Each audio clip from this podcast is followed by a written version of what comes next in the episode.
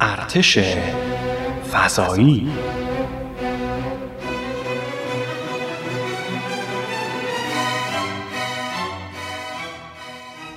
اخیرا دونالد ترامپ رئیس جمهور آمریکا به وزارت دفاع این کشور دستور داد که نیروی فضایی را به عنوان شاخه ششم نیروهای مسلح ایجاد کنند. این موضوع ممکن است با بدگمانی برخی مواجه شده باشد اما بعضی از متخصصان بر این باورند که در واقع جنگ فضایی در پیش است هر درگیری که در زمین شروع شود سریعا به فضا کشیده می شود بنابراین خیلی راحت می توان تصاویری را تجسم کرد که در آنها سلاح های لیزری ماهواره ها را منفجر می کنند و موشک هایی در حال گردش به دور زمین هدف هایی در مدار زمین را دنبال می کنند.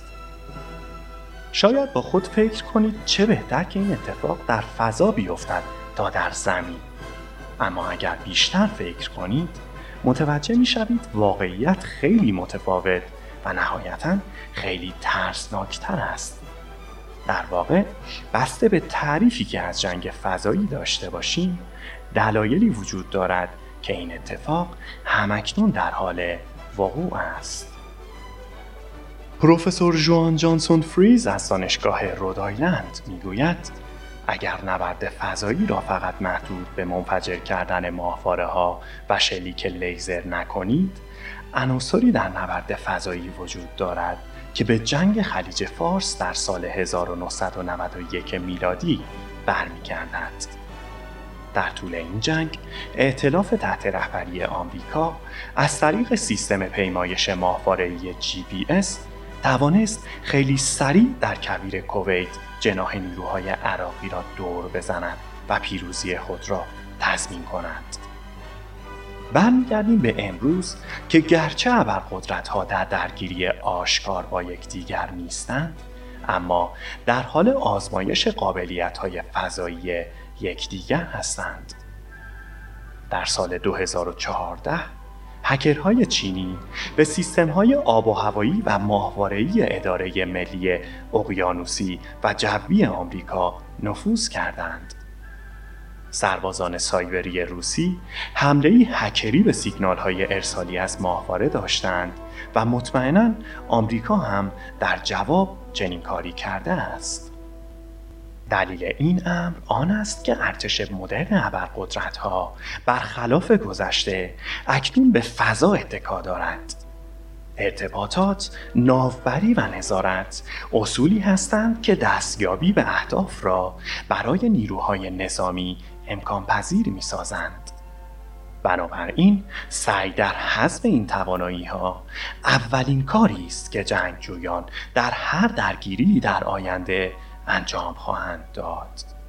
اما کلیشه منفجر کردن ماهواره ها در جنگ های فضایی به یک دلیل یعنی حجم زباله های فضایی که به وجود خواهد آمد آخرین کاری است که سراغ آن می روند.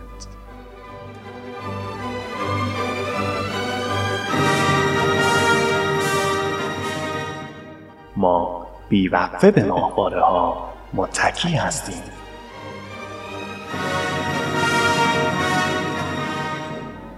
وقتی ماهواره ای تکه تکه شود ده ها هزار قطع زباله فضایی به وجود می آورد. این زباله ها با سرعت بیش از 7 کیلومتر در ثانیه به دور زمین میچرخند. با این سرعت حتی ترکشی به اندازه یک سکه اگر به ماهواره دیگر اصابت کند انرژی معادل انفجار نارنجک دستی آزاد می کند. به این ترتیب آن ماهواره هم متلاشی می شود و ده ها هزار تکه زباله دیگر به وجود می آورد و تصادف های ماهواره دیگر را اجتناب ناپذیر می کند. موضوع ناخوشایند این است که زباله فضایی کنترل پذیر نیست و از این رو ماهواره ها به طور تصادفی نابود خواهند شد. یعنی وقتی ماهواره دشمن را نابود کنی ماهواره خودت هم از بین خواهد رفت. در این سناریوی وحشتناک که به سندروم کسلر معروف است دسترسی به فضا را به طور کل از دست خواهیم داد.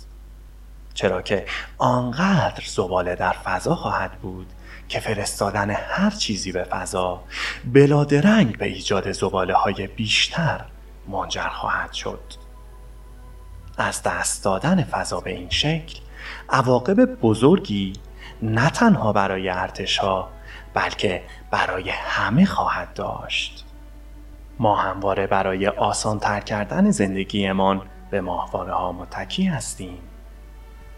از گزارش های هواشناسی گرفته تا آگاهی از زمان رسیدن اتوبوس از صحبت با دوستان به وسیله موبایل تا مشاهده آنلاین ویدئو هر چیزی از داده هایی استفاده می کند که یا از طریق ماهواره ها ایجاد می شوند و یا از طریق ماهواره ها به ما می رسند.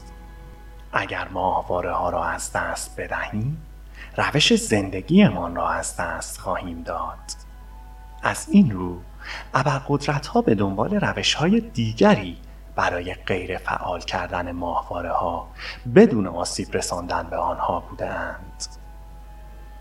در اول مارس رئیس جمهور روسیه ولادیمیر پوتین خطابه سالانه اش را در شورای فدرال در مسکو خواند. او حدود 105 دقیقه درباره آغاز تجهیز ارتش روسیه به سیستم های تسلیحاتی لگزری صحبت کرد. او گفت که وارد جزئیات نمی شود اما ویدئویی از کامیونی کمرشکن را نشان داد که به نظر می آمد تلسکوپی بزرگ به آن متصل است. طبق گفته استوارت ایوز رئیس بخش صنعتی مجمع تبادل اطلاعات فضایی انگلستان این سیستم دقیقا شبیه به سلاح لیزری ضد ماهواره است که برای کور کردن ماهواره های جاسوسی طراحی شده تا آنها نتوانند تصویر برداری کنند او می‌گوید گزارش هایی از آمریکا رسیده که نشان می‌دهد اشعه لیزر از تأسیساتی زمینی به تعدادی از ماهواره های نظارتیش برخورد کرده است.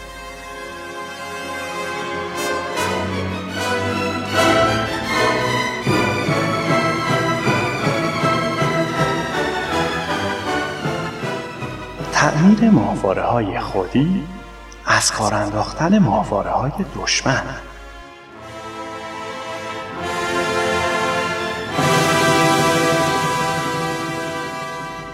تا کنون ماهواره ها فقط به طور موقت کور شدند. اما اگر لیزر به مدت کافی ماهواره ها را نشانه می رفت می توانست آنها را به طور دائم کور کند. این تازه اول راه است از فضا کاربردهای نظامی غیر مخرب دیگر امکان پذیر می شوند. کوچک را تصور کنید که نزدیک ماهواره مخابراتی دشمن پرواز می کند. این ماهواره می تواند کنار آنها بماند و به هر چیزی که انتقال می گوش دهد یا می تواند سیگنال خودش را پخش کند و ارتباطات ماهواره را در لحظه حیاتی مختل سازد مسلما افراد دیگری در فکر روش های مستقیم تری هستند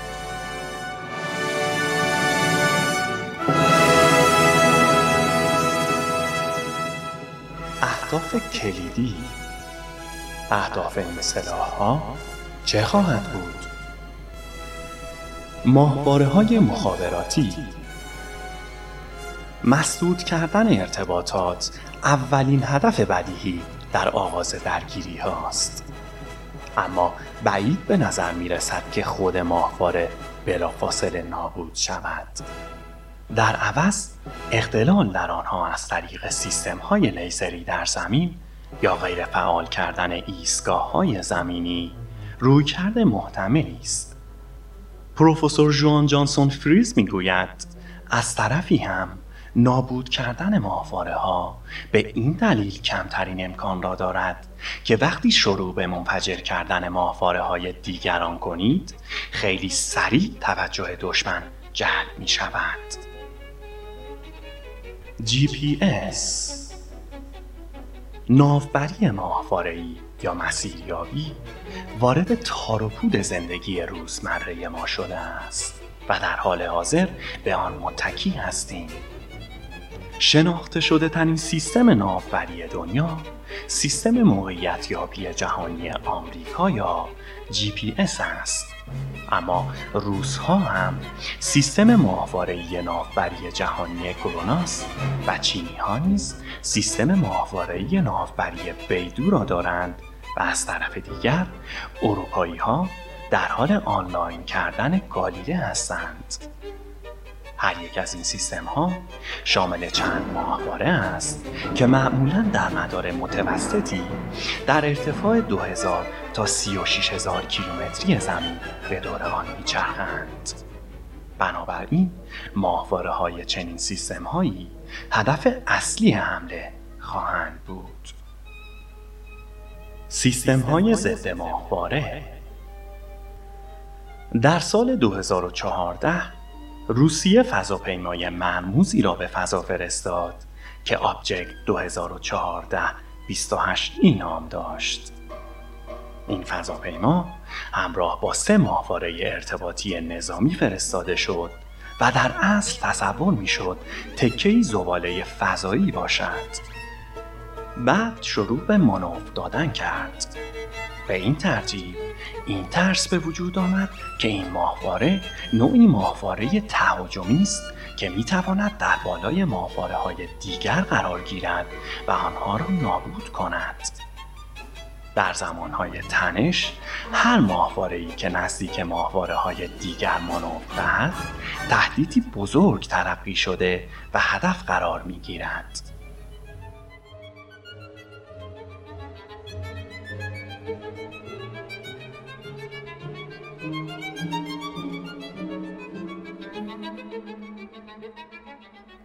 چرا من کردن سلاح های فضایی اینقدر سخت است؟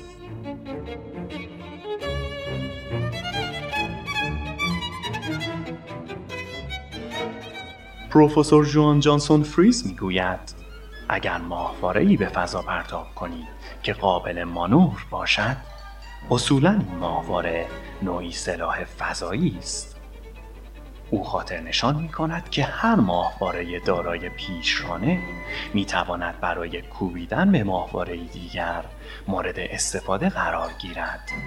حتی اگر هدف از ساختنش این نباشد. این کاربرد دوگانه باعث شده تا ممنوعیت سلاح‌های فضایی با مشکلاتی مواجه شود.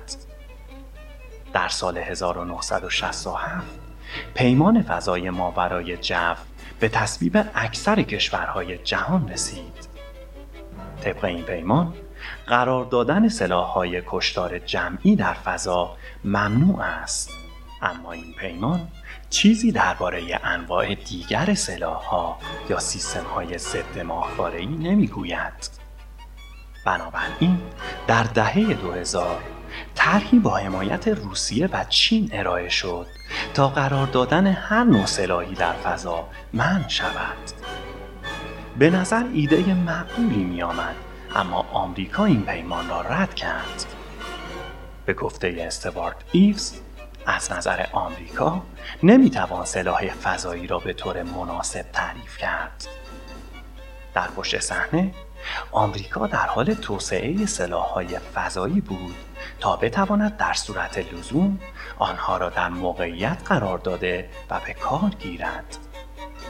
در سال 2007 چینی ها در یک نمایش قدرت آشکار موشکی پرداب کردند که یکی از ماهواره هایشان را تکه تکه کرد.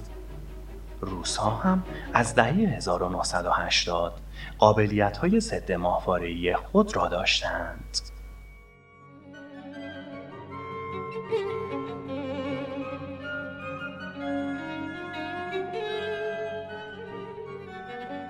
تقریبا همه چیز در فضا تیغ دودم است. در سالهای پیش رو شاهد ماهواره های کوچک بسیاری خواهیم بود که برای انجام معمولیت هایی به فضا پرتاب می شوند.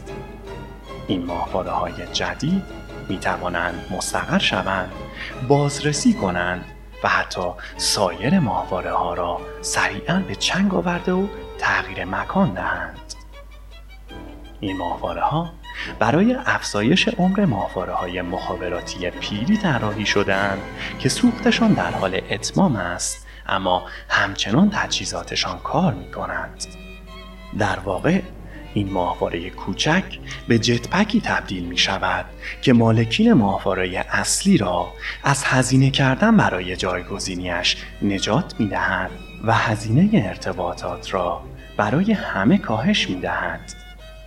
ماهواره های خدماتی در نسخه های پیشرفته ترشان قادر خواهند بود نزدیک شوند و باک ماهواره ها را از طریق لوله سوخت دوباره پر کنند. به نظر عالی است اما روی تاریک این سناریو را هم در نظر بگیرید. اگر ماهواره خدماتی مال شما نباشد چطور؟ اگر به ماهواره تا نزدیک شود و آن را از مدارش خارج کند یا لوله سوخت را قطع کند و آن را در حال نشتی در فضا رها کند چطور؟ طبق گفته داگ مدیرعامل شرکت In-Space Missions هر مأموریتی که هدف از آن ارائه خدمات برای ماهواره ها باشد ممکن است مورد سوء استفاده خلافکاران برای تخریب آن ماهواره ها واقع شود این وضعیت مبهم از معمولیت های خدمات رسانی فراتر می رود. همانطور که چاقو را می توان هم برای خوردن غذا و هم برای کشتن یک شخص به کار برد به گفته لیدل تقریبا همه چیز در فضا تیغ دودم است پس اگر نمی توانیم سلاح های فضایی را منع کنیم بهترین گام بعدی محدود کردن استفاده از سلاح های فضایی از طریق قانون بین المللی است. جنگ لزوما موضوعی بیقانون و بی حد و مرز نیست. قوانین درگیری به لحاظ بین المللی هایی را در مورد کارهایی که نیروهای نظامی می توانند انجام دهند به رسمیت شناختهاند. این قوانین کلید حفظ اعتلاف های نظامی هستند. کنسرسیومی بین المللی متشکل از کارشناسان حقوقی، نظامی و فضایی در دانشکده حقوق آدلاید در حال گردآوری کتابچه راهنمای وومرا منیون است. طبق گفته وبسایت این دانشگاه این سند به سندی قطعی در مورد قوانین نظامی و امنیتی قابل اعمال در فضا بدل خواهد شد. این پروژه تا سال 2020 تکمیل و به طور گسترده منتشر خواهد شد. وقتی بحث فضا به میان می آید، نیاز به این ها بیش از هر زمانی احساس می شود چون فضا مثل هیچ میدان نبرد دیگری نیست. جانسون فریز اعتقاد دارد که بدین ترتیب قوانین سنتی درگیری ها تغییر می کند. در ارتش در پیاده نظام قرار گرفتن در زمین های مرتفعتر مزیت به حساب می آید. خب در فضا قرار گرفتن ماهواره در ارتفاعی بالاتر قطعا پوشش تمام وقت ناحیه هایی را فراهم می کند که شاید قبلا قادر به دسترسی به آنها نبوده اید. اما از طرفی هم در معرض خطرید چرا که ماهواره ها در مدارهای قابل پیش بینی حرکت می کنند و در آسمان تاریک درخشنده ترین اشیا هستند. بنابراین به همین نسبت خیلی راحت می توان آنها را هدف قرار داد. به غیر از مسئله زباله های فضایی دلیل مبرم دیگری هم برای جلوگیری از جنگ فضایی وجود دارد. این واقعیتی ترسناک است که به لطف رزمایش های اخیر روشن شده است. جانسون فریز می‌گوید اکثر نتایج کاملا محرمانه هستند اما چند خلاصه غیر محرمانه منتشر شدند. از این نتایج در میابیم که جنگ فضایی خیلی راحت می‌تواند تشدید شود. به علاوه ممکن است جنگ های فضایی به جنگ های هسته‌ای تبدیل شوند. بنابراین تمایلی قطعی به جلوگیری از این موضوع وجود دارد. اما وقتی ابرقدرت های مختلف همچنان به کنکاش در توانایی های فضایی یکدیگر ادامه می دهند این موضوع کار راحتی نیست ایفز می گوید در حال حاضر در مدارهای اطراف زمین چیزی شبیه به جنگ سرد در حال روی دادن است. کاری که باید کرد این است که از تشدید آن جلوگیری کنیم.